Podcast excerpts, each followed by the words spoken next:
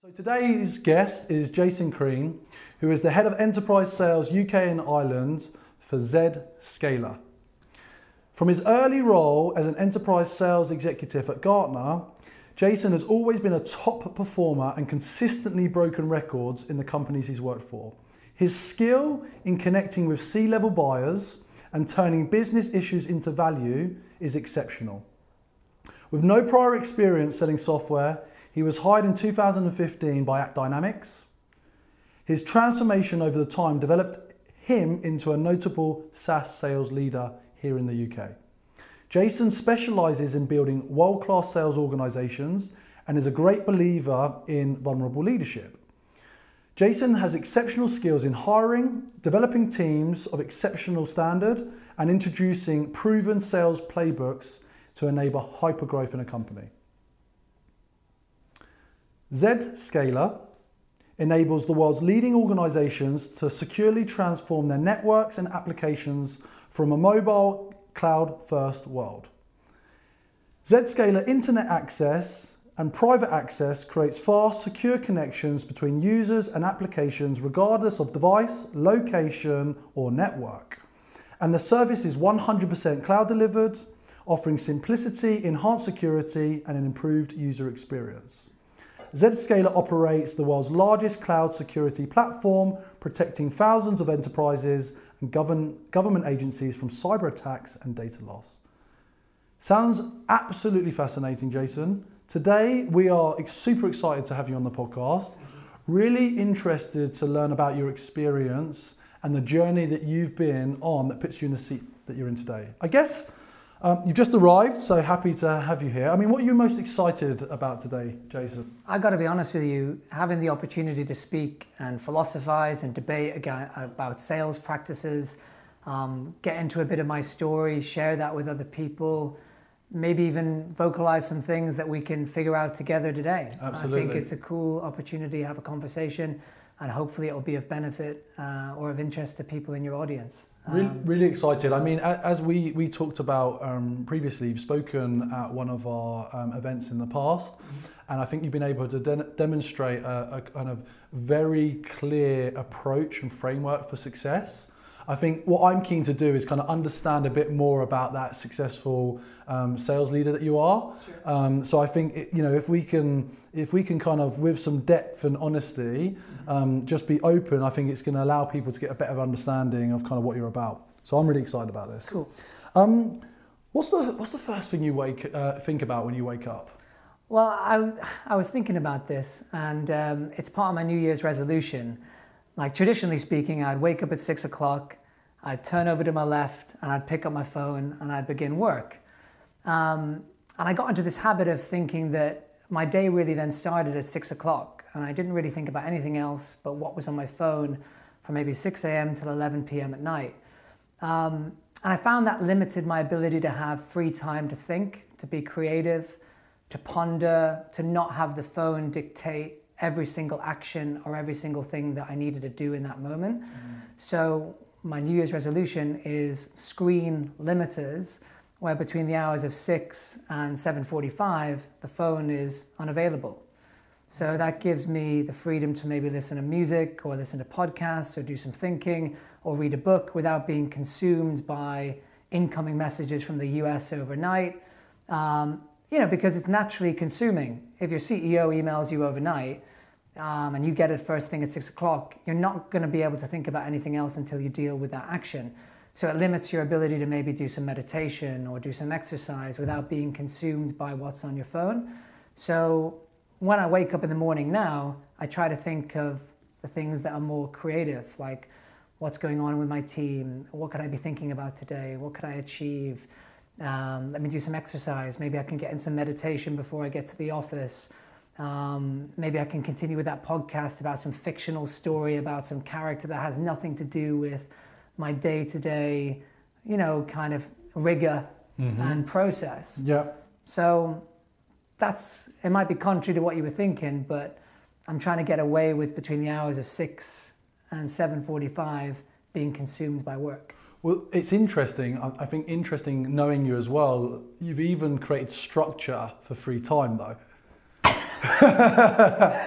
so you've prescribed yourself a break. Oh my God, yeah. But you are actually still thinking about how you're actively going to use that time, which is making you productive. Yeah. I, am keen to understand where maybe that co- that it comes from. You know, when you think about the inspiration um, uh, and motivation you've developed over the years to get you where you are as a top performer, as a sales leader. So where would you like to start with that? Well, where does the original inspiration come from? I guess from a kind of driven for success attitude. Okay, cool. So my dad's an entrepreneur. Okay. He's definitely uh, a clear source of inspiration because, um, you know, whenever I was little, um, he would tell me great stories about some of his um, success and failures and adversity that he overcame. And I knew the struggle that he put himself through to provide for our family. And he was really open with that about us. He never kept it private. So, an example of that would be uh, we were in a state school uh, when we were really young, and I was getting bullied at the school. But um, I must have been about seven years old, and he couldn't afford to send us to private school at the time. Uh, but he convinced the bank to put the house up as collateral um, in case um, in case it all went wrong, meaning that he prioritized our education and backed himself to figure it out. Um, and he always said to me, "Well, I knew I wouldn't lose the house," and by providing himself no plan B, he backed himself and put him into himself into an uncomfortable position to make it happen. And that's always been a story that I remember because throughout my career, as you'll see, I'm always putting myself in uncomfortable positions because I feel it's the most, um, the greatest action you can take to self to force yourself to grow. So, you know, whenever you enter a new year or a new company or a new career, if you can put yourself in the most uncomfortable position that you feel, it forces you to develop because if you don't find a way out of it, you fail. I think so. that's that's really inspiring. I mean, thank you for sharing. I think that putting yourself in uncomfortable positions is an, an unnatural choice yeah. for people. And you, you know, I'm I'm kind of curious actually on that topic around how do you create or seek out uncomfortable positions without putting yourself too much at risk. Mm-hmm. You know, is there a point in time that you make a decision if you bring it into the context of your career, you might take a step up in a promotion, you might take on a new territory, you might decide to move company. Mm-hmm. Um, are you making those choices with challenge in mind, or does this just happen um, to be the, the way you design how you think about developing your career? Hmm, okay, so there's probably a skill will element to it. Yeah. So definitely to your point, um, putting yourself in, uncomfortable positions without being prepared to take advantage of the opportunity is foolish. Mm-hmm. But it starts with the mindset, right? So if I have the mindset that I'm going to take on a big challenge, that has to be the cornerstone because it forces you to go, well, what do I need to be in a position where I can take advantage of that opportunity? So without the will as the basis for wanting to put yourself into uncomfortable positions, it doesn't um, give yourself the best opportunity to learn the skills necessary to get ready. Mm-hmm. So I think it comes from a desire to, maybe in an early age, to get into the habit of putting yourself in uncomfortable positions and accepting the consequences of those things maybe going wrong. Um, it's a cliched expression, but getting used to failure and adversity and getting comfortable with that is a really good um, thing as a young person to do because you might find that when you need to take it, maybe you're not prepared to do so if you haven't got into the habit of, you know, forcing yourself to fail to some extent. I love that analogy. When you think about um, seeking people to join your team, mm-hmm. what are you looking for in terms of those attributes, characteristics, the way they present themselves? Well, we've, as you probably gathered, we've come up with a pretty simple formula around that to enable us to scale hiring and get it right. Um, it's not something that I've come up with as an original thought. This is all from learning from other people. But if you think about what made me successful as an individual contributor, it's quite reflective in the traits that we look for. So the first one would be resilience. So as you find uh, in stories of success, those that um, never give up um, in the end will be successful. So if they're willing to keep going time after time, eventually they'll get there. So that resilience to wake up every morning in the, in the face of adversity and not give up and look in the mirror every day and think, you know, I'm going to get after it again is a really core trait that we look for because undoubtedly it's not going to be easy. And if you commit to the learning that we will give you and develop you with, you'll come to a point, maybe it's in the first three months or first six months, that you might feel like giving up uh, because it's hard. Um, nothing that was ever achieved that was great was easy. Mm. So otherwise, everybody would do it. So you will come to that wall where you'll have to make a decision about whether you choose to give up. So the first thing we look for is resilience. Um, now, the second thing we look for, it's all good being really gung ho and really resilient, but if you're not smart, um, that makes it more challenging. So we look for really whip smart individuals who are bright um, and resilient as two cornerstones of what make great hires. The icing on the cake to that is if they're coachable. So if you hire bright people who are super resilient and very open to change, I mean, that's a recipe for brilliance because imagine hiring people that will sit there in front of you and say, I'm never going to give up and I'm bright and I will take on board everything that you've got to give. That person's going to get there in the end. So we always prioritize those three traits as how we hire, and the final one being track record. So that comes at the end because we believe that if you have those three things, we'll get you the track record. If you're not coming into the building with it, that's okay because we're not looking for finished articles. We're not looking for people that have it all figured out. Mm-hmm. We're actually looking for people with the raw ingredients that we can develop and mold and help. And that's why you often find in the stories of the people that I'm, you would be, you would know would be in my network, they've often been plucked from obscurity. They've never sold software before. They've never um, been in an environment in a pre-IPO. But if they're bright, coachable, hungry, resilient, funnily enough, fast forward two to three years later and you've got a great story. I love that. And I think that's one of the most exciting elements of the technology industry. That if you've got those attributes and you land in the right place, your career, your life experience is accelerated. Totally. Um, thinking about the company you've just joined, what was it about the DNA or what attracted you um, to, to, to join um, Zscaler? So again, um, I've got to be honest with you. It comes down to three types of things that we that you look for in terms of criteria. Uh, the first one is leadership. Uh, the second one is company, and the third one is role. So if you use those three um, ways of structuring your thought process around a company, it allows you to treat everything in a structured way. So the best thing you can ever do in your life is follow great leadership because um, leaders that are great often make great decisions. So the first thing that you find is they validate a lot of the things that you might not be able to uncover mm. as an individual because you don't have the experience, you don't have the wisdom, maybe you don't have the insight. So following great leadership that you know who can develop you and make smart decisions and have a track record of making smart decisions is one of the guiding principles of my career. Um, also, if you have champions of you as an individual and you seek those people out, that can be a game changer to accelerate your career. So, sticking with people who you feel you have loyalty with, who can develop you, who care about you, not only you, but your family, they care about what you care about. That's, that's a, the most important thing. Um, then you extend that leadership onto the CEO and the founding team and the executives. And you think, well, who is the CEO? Has he done it before? In our case, this is the fifth company that our CEO has founded and sold. So we're talking about a veteran of Silicon Valley who has done this before. Then you look at the team that he's built around him and thought, not only is he brilliant, but he's able to hire world class individuals. And you think, wow, this is starting to shape him in terms of leadership. Now, obviously, there's more to that, but to accelerate your question, then you look at the company's fundamentals. So you think, well, what's the product market fit? Um, how big's the TAM? How fast are they growing? How fast are they growing in comparison with other companies? And in the case of this company, you're talking about one of the fastest growing companies in history.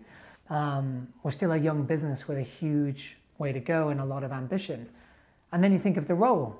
So, what did I love about my last role? Well, I loved that I had the creativity to build something, the, the remit to go out there and craft something based on my own beliefs and my own value system and my own culture and learning from the process that I developed. So I have that opportunity here to build something special, to hire great people, to build a culture, to develop people, and to develop people that haven't done this before and have them change their personal lives as a consequence of working for me. So all of those things combined, it makes it into a bit of a golden ticket opportunity to think, why would I say no? I love that. I love how you prioritize the leader you're joining. Mm-hmm. Um, one of the things that we care about as sales confidence, as you know, is helping people at each stage of their career develop um, with their performance, their mindset, and their overall well-being. But often, I think because of the way job boards are designed, sure you get an experience of looking at roles and yeah. text. And I actually find job boards the most depressing experience. I don't even look at them. Okay. Because you seek out leaders. Yeah. And one of the things that, as you are aware as well, is you know we want to elevate those leaders in the network, and that's exactly why we have people like you on board. I guess is there some examples, if you're comfortable sharing, is there a particular leader or leaders that have inspired you in your career that you've been attracted to on the journey that you've been on? I mean, definitely, and and in many leaders for different reasons and for different times in my life. Yeah. So if you think of my dad as the first one, maybe, um, even though it's not someone you worked for, it's someone that maybe crafted a lot of the early traits, mm-hmm. and you, what is a leader? Someone that you hold in high regard, sets a great example. Um, lives by his actions, is able to tell you great stories and inspire you and encourage you and mm-hmm. develop you you know, so fundamentally maybe you're one of your parents or your mentors or your teachers at school yeah. might be your first leader. Um, then when I joined um, Gartner, that was the first breeding ground and foundation for me to learn. And there were many people that really inspired me and encouraged me. One of them was a guy called David Hunter, um, who's now running the emerging markets there at Gartner. He's an SVP, but when he hired me, he was a first line manager. And I think he just really um, just really encouraged my natural traits. Mm-hmm. So maybe I learned a lot of the process stuff at AppDynamics, but he really encouraged that that grit and that my my he's like go after it, Jason. You know, crack on. You know, you've got a lot of talent, and gave me that encouragement and confidence.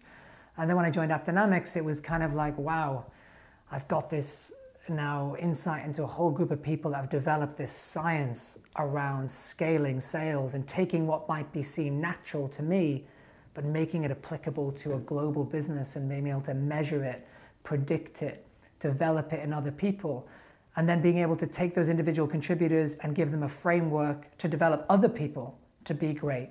Because one of the things about just being naturally good is it's very difficult to pass on to other people. So having the first experience around developing my natural skills and then going into AppDynamics and getting the confidence to put a framework around it, like Jeremy Duggan and Steve McCluskey and Luke Rogers and um, the person that then ended up being a real mentor to me, Ismail Elmas, who then, um, you know, has sort of remained a mentor. Now I'm working for um, at Zscaler. So again, to my original point, you follow great leadership. Love it. Um, doubling down on kind of sales, your approach to sales, is there some fundamental aspects of a sales process that you follow day to day that makes you deliver successful outcomes? Well, yeah, of course. Um, and I don't know how much you want to go into this, but um, we follow a very rigorous sales methodology that is a combination of factors, including MEDDIC as the qualification criteria, uh, the leading indicators as a way to measure and predict activity that each individual needs to do on a weekly basis to ensure that they stay on the right course. Um, and then ultimately the way we engage with customers and add value. So these three things mm-hmm. working in combination allow us to predict and measure activity, to qualify where we are in a deal at any one point and make sure we can diagnose risk yeah. effectively and all use a common language within the company to find out you know what we need to do to be successful. And then ultimately how do we take those components and not make them all about us but make them about adding value to the customer? So how do we take those things that we might want from our business but make sure we make it all about adding value to the customer? And those three things we could spend a day james discussing and and maybe it's of interest to your community to get a deeper insight because it is i get a sense from my recruitment that everybody's fascinated to learn tell me about this process that you guys have. How did you build AppDynamics to be such a successful mm. company? What was the ingredients? And unfortunately, I'm probably not the best or the original source of that information, but I'm someone that learned it and have put it into practice. And I think that's something um, as we're developing some of our other service offerings, particularly from the membership side of things, like how can we um, impart that expert knowledge in a way? But for, for today, there's some things you mentioned there that we can develop um, going forward. Because of the perspective and the journey that you've been on, do you have a view on where the future of sales is going based on where you're sitting today? I have a couple of thoughts on it, um, but I, I, I, wouldn't say that I've given it a huge amount of thought. So I would say around the the part of pipeline generation. Yeah. I think that that has, we've relied on a lot of art there traditionally to get new business meetings. And I think we rely on people's charm and wit and grit to get into companies. I think there's a lot of opportunity there to be much more uh, automated, efficient, predictable mm-hmm. in that um, course of things. And that's why companies like SalesLoft and like um, Gong and Outreach and all of these different platforms are giving people the insight and data to make smarter decisions about how they can pipeline generate and ultimately improve conversion, improve the volume of new business meetings that can be done, which ultimately leads to a higher conversion of deals. So that's a critical area where I think technology is really playing a part in enhancing the art of sales. But I think within the deal progression side of things, I mean, that comes down to people. I think uh, I don't see really a substitute for brilliance and uh, hiring and development because ultimately we do business with people and I think that our methodology and the, the, the process that we run is probably for the moment, for the foreseeable future, at least as far as I can see, um, the best way of, of, of improving our sales execution there. I think there's definitely an opportunity to break that down over time, and I'd, I'd be curious um, to explore that with you. You mentioned earlier about um, being inspired uh, to develop your confidence from the leaders mm. that you've worked with, or in your own father. Um, um, where, where, where does that confidence, where do you develop your confidence um, when you think about what you do? So, um, I don't know if you know this about me or people probably don't, but my background is in the performing arts. So I was um, my uh, my thing as a kid was I was an actor. Um, so I think a lot of the confidence that I've developed um, is through my parents getting me on stage as a kid and pushing me to read the poems at the at the class um, recital and getting me into drama groups and giving me the confidence to, to put myself out there. Uh, ultimately, I don't know if I'll hold to this opinion in the future, but right now I feel a lot of sales is a performance. So uh, when you're meeting with customers, ultimately you are trying to inspire them to think differently, to change, to buy, and that all is about connection and it's about a message it's about talking. Well listen I, lo- I didn't expect that answer at all. And i think that's interesting. You know you and i were talking last night in preparation about you know the lighter side to jason. Um, there's a few jokes i could make i won't. Um, but also just just to kind of take a little bit of a pause you know, what, what, what are the things outside of the profession you know what are the things that like you get a kick out of you know that just that just I guess you get you know you're someone that's clearly dedicated to your craft, right? And that's made you very successful. Even the way you articulated how you think about you know your morning routine now, but kind of away from that, what, what's a lighter side to, to you that um, you know you're comfortable sharing um, just from your own kind of life experiences? So, all right, so uh, I haven't prepared any of that. So that's why I asked you. Let me have a think. Um, so, uh, one thing that people may not know about me is that first and foremost, I'm a family man. Okay. So I have a two and a half year old boy and a six month old boy. Phoenix and Icarus. Um, my, I'm a, when I get out of work, um, I'm a husband and a dad first and foremost. That's my, I'm that first and everything else second. So I mean, um, you're a father as well, so I Mm. guess you would probably think that that's got to come front and center of everything that you think about. Now, that's not necessarily a good answer to your question about the lighter side, but it's probably a, an important element of what makes me who I am. Um, the thing that people probably don't know about me is I lived in Nepal for about a year of my life when I was a younger guy, and I was. Um, if you were to see my Instagram account, you would see me with long hair, probably down to here, like in a Buddhist monastery living there. I did some crazy things where I, I decided to go and walk for two days out into the mountains on my own with just enough food for 21 days. Um, and I decided to spend 10 days of those fasting where I didn't choose to eat because I was worried that I might use up some of my energy eating versus meditating, which was a bit mad. And in fact, uh, when Steve McCluskey met me to hire me for AppDynamics, he said, Jason, I'm unconvinced if you'll be very good at this job, but anyone who's nuts enough to go and spend two days walking into the mountains, not eat for 10 days, is probably crazy enough to figure out how to sell software, so we'll give you a shot. So Well, that's that- certainly a side to me that's, That was a good bet. yeah, that was it. Well, I mean, yeah, that, he would say it was a good bet, I think. Well, no, that, that's interesting, and I know there's there's there's lots more to explore, um, but it's just it's interesting to hear, you know, behind all of the successful front that high performers like us have, you know, there is more elements to us, right? Oh, You definitely. know, um, and I've enjoyed recently. I'm I'm, uh, uh, I'm I'm keen to again just to go off topic here. I've enjoyed recently. You've been doing video online, Yeah. um, in a kind of a lighter way. What what's inspired you to to kind of put out video at the moment? So a couple of things. So um, again, it's some of it's. Um, I've, I gave this a lot of thought. So the first one would be, um, I think platforms like LinkedIn and other platforms, uh, you're underusing them if you don't think about using them as an opportunity to put yourself out there. Because let's say you have an expertise and you're coaching your team. What's to say that that expertise and coaching wouldn't benefit um, everybody? Agree. So wrapping up things that you're teaching people and thinking, well, maybe this would be of benefit to other people is a wonderful way of doing it. And you have a platform there that's available to you to go and do that. So that was a, I thought it was a great way to scale um, the coaching that I was giving eight individuals and thinking, well, maybe I could teach hundreds or maybe even thousands of people with some insight there. I also, more from a business standpoint, think it's a great way for people, as per following leaders, to see a bit of insight into maybe what makes me tick.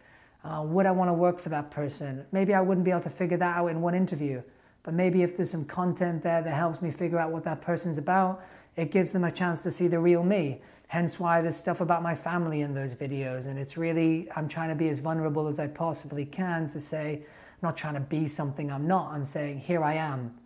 Here I am on full spectrum. Um, feel free to look at me and feel free to make judgment on me, and I'm okay with that. So that's another aspect. And the final area would be I think um, I've noticed that the building a content business is actually potentially a really important thing of the next 10, 20 years of our, our lives. We all have an expertise to share in some respects. Maybe it's you can play the piano very well, or maybe you're, um, you know, maybe you're great at cooking, or maybe you're great at sales. And why not use that as an opportunity to develop content? And because maybe one day that would be valuable. So I think those three aspects are probably the guiding principles of me doing it. Um, and um, I'm trying to fit it into my routine Yeah. to make it. I'm sure you feel the same. I it's do. not. It's not. There's a discipline around it, Yes. and there's also an authenticity about it. Yeah. Like making sure that when you are ready to deliver a message, it's something you care about, Mm-hmm. and it's not just something you're doing for the sake of it. I love that. I love that. Um, at the beginning of this, I kind of opened up about you um, talking about kind of the vulnerability and leadership. Yeah.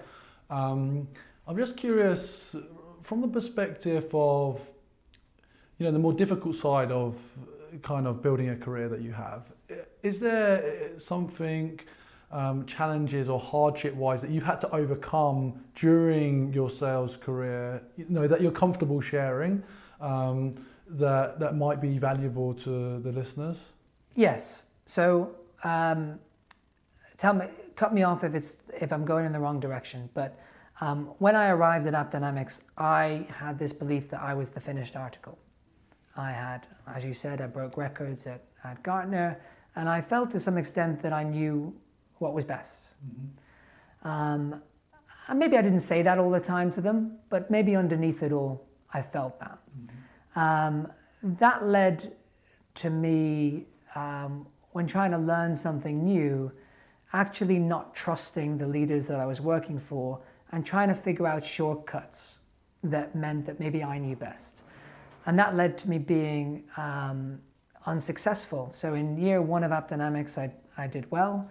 But in year two, I actually really um, dropped off uh, my platform. And specifically speaking, Q1 and Q2 of my second year there, I did zero revenue in both quarters off the back of being the rookie of the year um, in EMEA. So everyone had me up at this platform of success, and I was going to be the next great story in the company. And suddenly everything started to go wrong, and it, and no one could understand why. They were like, "What's happened?" and and it took real uh, introspection and holding on to think. I was under a lot of pressure, and the spotlight started to come on quite hot. And I had to really dig deep to think, I'm not going to give up. Um, I have to look at myself first and think, am I really being coachable? Am I really looking in the mirror and thinking, I am actually being coachable here? Am I dedicating to thinking that they know best? Or am I sitting there thinking, no, I'm, I'm, I know best?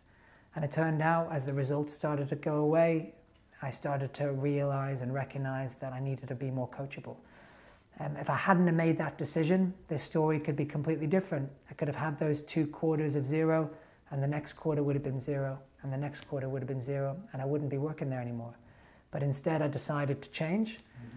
Um, I ended up recovering a bit in Q3, but in Q4, I ended up doing a couple of million dollars in, in revenue because of the changes I made halfway through the year. And I said, I'm not going to let this beat me. Um, but that was really hard. Imagine being on stage, collecting all these awards after your first year and everyone patting you on the back and then having to endure six months of hiding away. I can I can imagine and I can relate and I think there's um, there's a reminder there around um, kind of how you manage yourself when the expectation of yourself is here mm-hmm. and the reality is is there. And I think that's what creates a lot of additional stress and anxiety in totally. what is a high pressured environment um, but going through that level of introspection that you have, and you would have had the support of peers and mentors and seeking out people, um, allowed you to um, find a way through that. Yes. Um, and I think that's that's also a positive to seek support as you need it. I, th- I think it's also your. Um, I call my wife my teammate, so like having a good support network at home mm-hmm. is like a really great thing to be able to lean on and my my wife's like my biggest cheerleader. Like even in the face of me not doing very well, she'll think she'll think um, you're you're doing fantastic. Um, and being able to go home and say and get that encouragement and get that you know that pat on the back to go out the door every day and um, is, a, is, a, is a good asset to have in your in your ring as well in your in your corner. Great, thank you for sharing. And we, so we're coming to the end of the uh, the interview, and um, as always, you've been open and honest with your story, so thank you for sharing your experiences.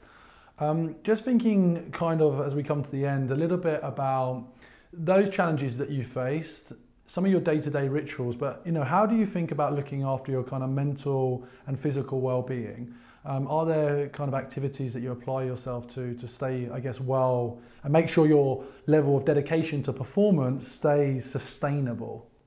Okay, so I, um, I definitely try.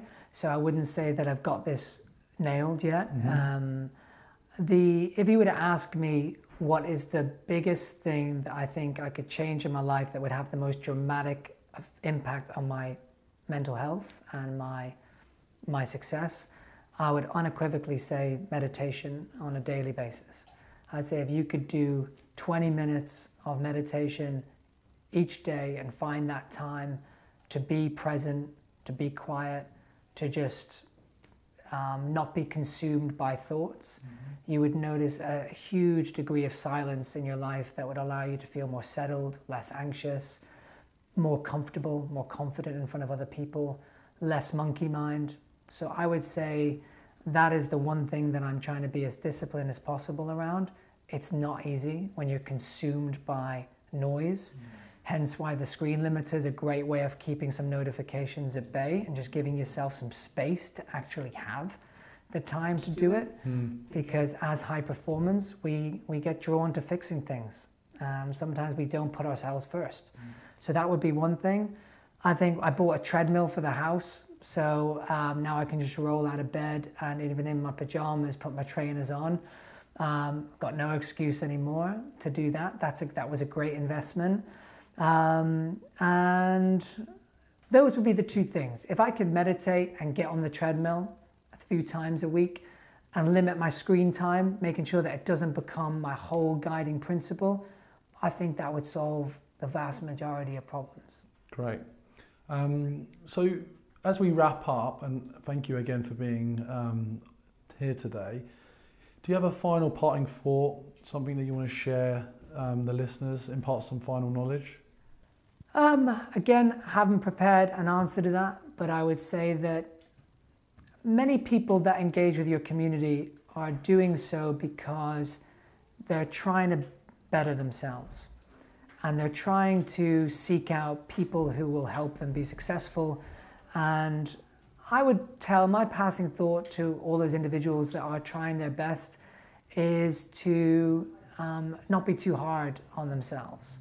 I would say that we have this we have this real nasty ability to be quite unkind to ourselves whilst we're going through this journey and not giving ourselves a pat on the back and celebrating the small wins along the way.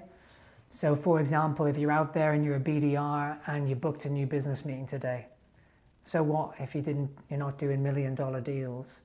It's all that's a that's a small win in your in your world, and you should celebrate that, and that should be celebrated just as much as anything else.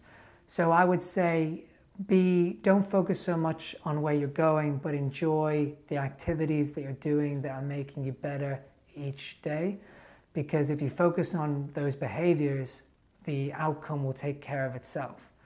If you focus on the outcome, you'll end up panicking about all of the things that you're not that you're not doing before you get there. So I'd say to everyone which is in your community um, that are probably listening to this podcast because they're trying to seek advice, is you're probably 75% of the way there already and just think of everything in terms of marginal gains.